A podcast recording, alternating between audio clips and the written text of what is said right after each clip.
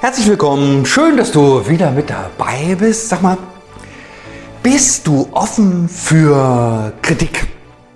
Lässt du dir gerne von anderen Menschen was sagen? Also ich bin da sehr zurückhaltend, finde das meistens gar nicht gut. gut. Ähm, und vielleicht ist es auch eine ganz normale Reaktion. Ne? Allerdings kommt, glaube ich, so ein bisschen darauf an, wer mir was sagt. Wenn das ein, jemand ist, mit dem ich gut befreundet bin, wo ich weiß, der haut mich in die Pfanne, der mag mich. Und wenn der was sagt, dann ist es schon wichtig, dann hat es doch eine gute Chance. Und trotzdem bleibt das ein sensibles Kapitel, so den Finger in die Wunde zu legen. Hallo, da stimmt was nicht.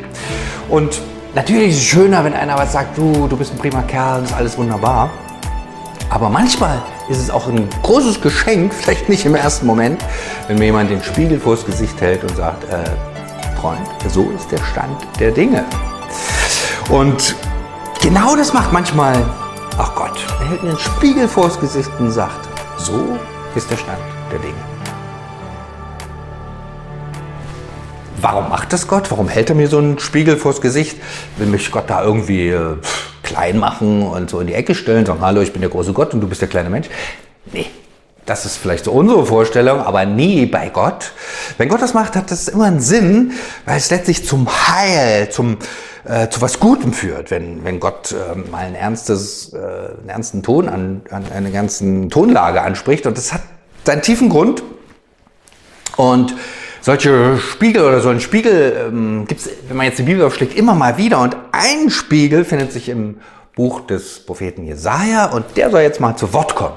Und da heißt es, Jesaja sagt sozusagen im Auftrag Gottes, Jesaja 5, ich will ein Lied für den singen, den ich liebe, für meinen Freund und dessen Weinberg. Mein Geliebter hatte einen Weinberg auf einer fruchtbaren Anhöhe. Er grub ihn um, säuberte ihn von Steinen und pflanzte edle Weinstöcke. In der Mitte errichtete er einen Turm, er schlug eine Kälte in ihm aus und dann wartete er auf Trauben, aber es wuchs nur Herblinge, also saure Trauben.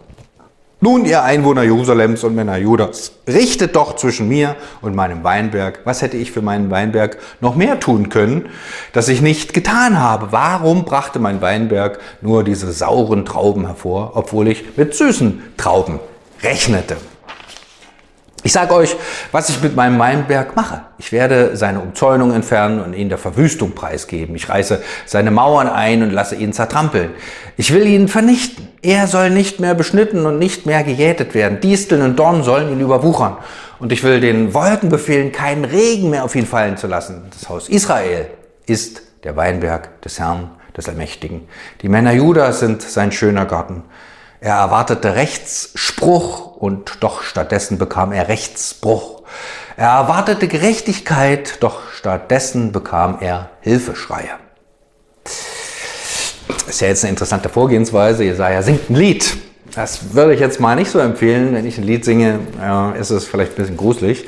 Aber in, in, einem Lied kann ich was sagen, was man sonst nicht sagen kann. Ich liebe dich, ne? das lässt sich leichter eindrücken. Und ein Lied ausdrücken. Und wenn ich ein, ein Lied singe, es lässt sich auch vielleicht leichter lernen. Und äh, so war das eine Vortragsweise eines Liedes. Interessante Predigt sozusagen.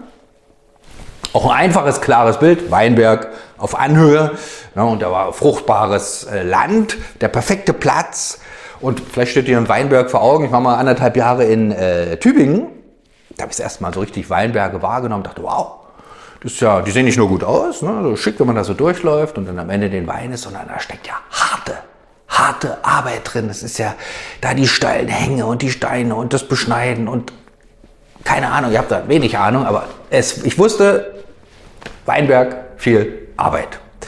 Und hier wird es auch so beschrieben, Steine werden weggeräumt, der Boden muss ausgesucht werden, gute Weinstücke angebracht, die müssen erstmal anwachsen, da vergeht Zeit, dann noch ein Turm in die Mitte gebaut, so Wachturm und noch eine Kälte am Ende, dass die Trauben auch wirklich ähm, dann gepresst werden können, dass am Ende Wein entsteht und der Genuss da ist. Perfekt, alles vorbereitet, das war nicht die Frage. Und die äußeren Bedingungen sind hervorragend, sind richtig gut. Ja, und dann heißt es warten. Ne? Wie, was passiert da so? Wie entsteht das so? Und ähm, was ist das Ergebnis? Es werden schöne Trauben, die man ernten kann. Aber die kamen nicht. Es kamen nur saure Trauben. Alle Arbeit war umsonst. Ja, bisher das Bild klar. Weinberg gebaut, harte Arbeit, viel investiert, nichts kommt raus. Und ich denke, das hat ja vielleicht mancher Weinbergbesitzer mal erlebt. Da ist ein Jahr durchgelaufen, hat es nicht genug geregnet oder zu wenig, zu viel Sonne oder irgendwelche Schädlinge und eine Saison abgehakt. Aber hier ist es was Grundsätzliches. Äh, und der Weinberg soll aufgegeben werden. Das passiert hier, so geht das Lied weiter. Und da fragt erstmal die Menschen, ja, sucht mal, ihr habt es doch auch jetzt gesehen. Ich habe alles investiert in den Weinberg, was soll ich denn nur machen? Ist mehr eine rhetorische Frage. Die Antwort kommt postwendend ähm, und ist sehr radikal. Ne? Also der Weinberg wird aufgelöst, geradezu vernichtet. Nicht mal die Wolken sollen mehr Regen geben. Und Jetzt wird es natürlich interessant, ein normaler Weinbergbesitzer hat mit dem Regen, es ist jetzt nicht so, äh, da hat er äh, nichts mehr zu sagen. Dann merken, merken die Leute, hä? Hier geht es doch nicht nur um Weinberg, hier geht es doch um mehr. Äh, wer kann denn das mit dem Regen? Und Jesaja erklärt es auch gleich. Vers 7, ne? Das Haus Israel ist der Weinberg des Herrn, des Allmächtigen. Und Jesaja erzählt das ja so drastisch, also alles ist gut vorbereitet. Und dann kommt hinten raus nichts raus, um die Leute zum Nachdenken anzuregen. Ja. Hä, wie, wie, mein, wie meinst du das, Jesaja? Was, was hast du da jetzt? Ähm, vielleicht haben sie auch drüber nachgedacht. Ja, stimmt. Wir sind das Volk Gottes und da hat der Gott schon lange investiert, da von Abraham an und der ist dann losgewandert, hat einen guten Platz gefunden, dann die Sache mit Ägypten und Gott hat uns da wieder rausgeführt und gerettet und jetzt hier in dem Land, wo Milch und Honig fließt. Mensch, Gott hat doch so viel für ihn getan. Und ich, habe ich Gott auf dem Schirm? Vielleicht haben manche Menschen das so gedacht. Und immer wieder hat ja Gott seine Propheten und Richter geschickt und sagt, hallo, hallo, hallo, ich bin da. Es gibt mich. Leute, vergesst mich nicht in eurem Alltag. Ja, allerdings, ähm, Isaiah erzählt es und die Menschen hören nicht so, nicht so wirklich. Das war das Dumme. Und jetzt können wir natürlich sagen, pff, Isaiah, altes Wort, was hat das jetzt mit mir zu tun, wenn es da ums Volk Israel geht? Bin ich doch raus, oder? Ähm, allerdings kann ich jetzt mal fragen, hast du schon mal drüber nachgedacht, was Gott so für dich getan hat, dass er dir überhaupt dein Leben gegeben hat, dass du jetzt vielleicht schon ein paar Jahrzehnte auf diesem Planeten herumwanderst, hat dich begabt, hat dir Fähigkeiten gegeben. Gott hat dir alles geschenkt und, und Gott ist ja immer noch auf der Suche, wie damals bei seinem Volk, auf der Suche nach der Frucht, man kann auch sagen, auf der Suche nach meinem Herzen. Wie, wie bin ich für Gott gestimmt, sozusagen, bin ich offen, hat Gott eine Bedeutung für mich? Kommt da was zurück? Sag ich, ja Gott, ich brauche dich und ich bin dankbar dafür, dass du mich so beschenkt hast damals, ne, das Bild ist schon richtig radikal, der Weinberg wird zertrampelt, vernichtet, die Mauern eingerissen, also schlimmer geht's ja nicht, da ist ja dann nur noch Wüste. Ja, und das war jetzt ja kein leeres Gerede von Jesaja, also was Gott dem Jesaja mitgibt, sondern das Volk Israel hat es ja so erlebt. Das Nordreich wird zerstört oder sehr bald oder ist zerstört. Assyrien, eine gewaltige, unbarmherzige Großmacht, steht auf dem Plan und hat sozusagen die ganzen Stämme des Nordreichs äh, weggeführt oder zumindest die äh, wichtigen Personen und ähm, andere Menschen da wieder hingeschickt. Und das äh, war ein absoluter Abbruch. Und das Land da ging in dem Sinne zugrunde, so wie es zumindest vorher war. Und das stand dem Süden, dem Kernland Juda ja auch bevor, nicht mehr lange. Und ähm, auch Jesaja, ähm, also zumindest habe ich so gelesen, dass es hebräische Traditionen gibt, die sagen, Mensch, Jesaja ist auch eines unnatürlichen Todes wegen seines Glaubens gestorben. Ziemlich dramatisch sogar. Und da sozusagen kann man jetzt sagen, Ende aus, Kirchenmaus, war es das? Ist das das letzte Wort? Da bin ich sehr froh darüber.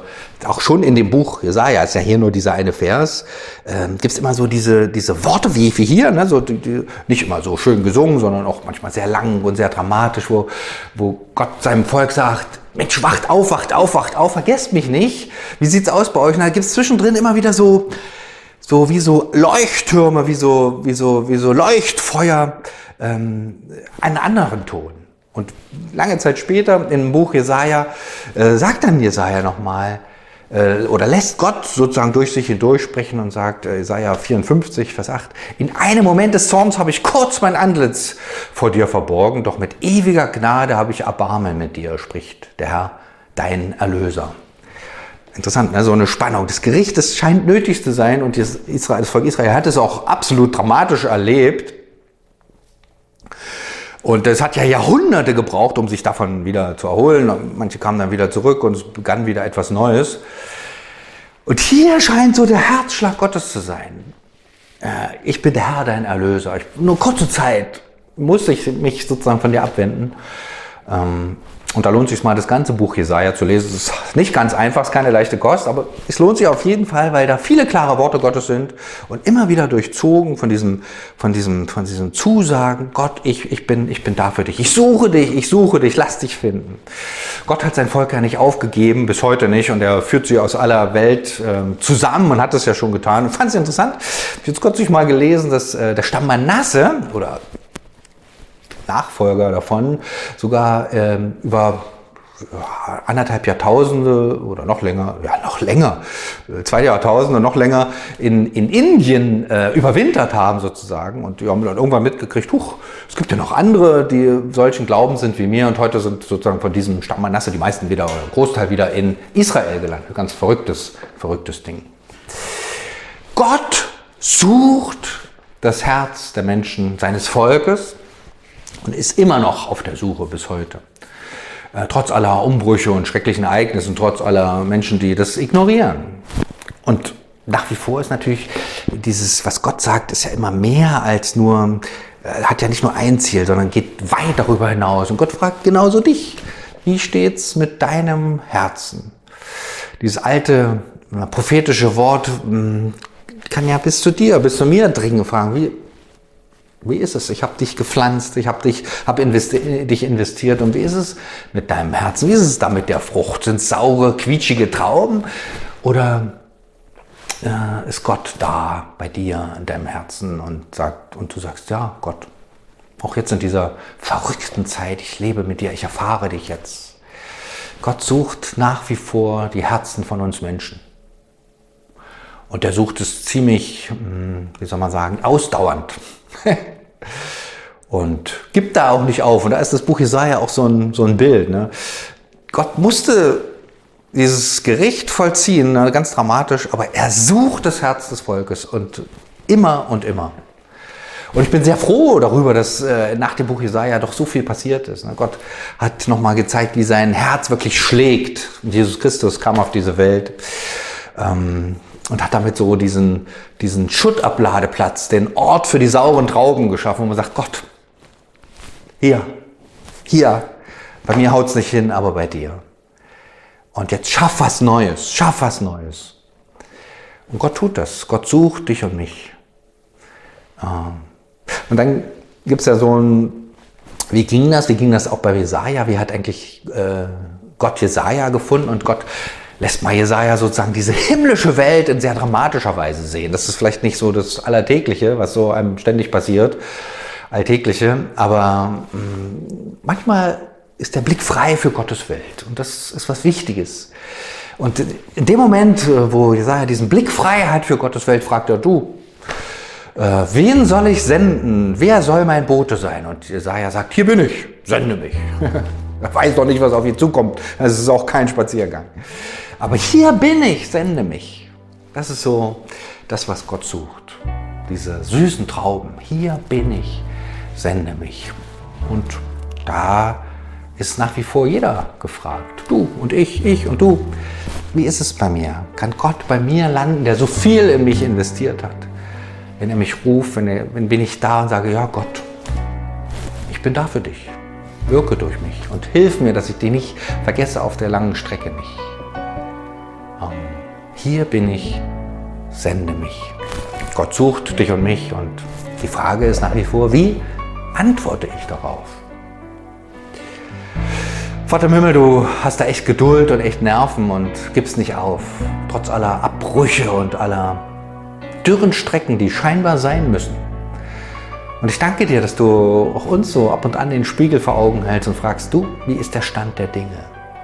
Wie, sind, wie sieht es aus mit den Trauben? Und ich bitte dich, dass du in uns etwas hervorbringst, in mir etwas hervorbringst, in, in jedem von uns etwas hervorbringst, dass du zum Zuge kommst.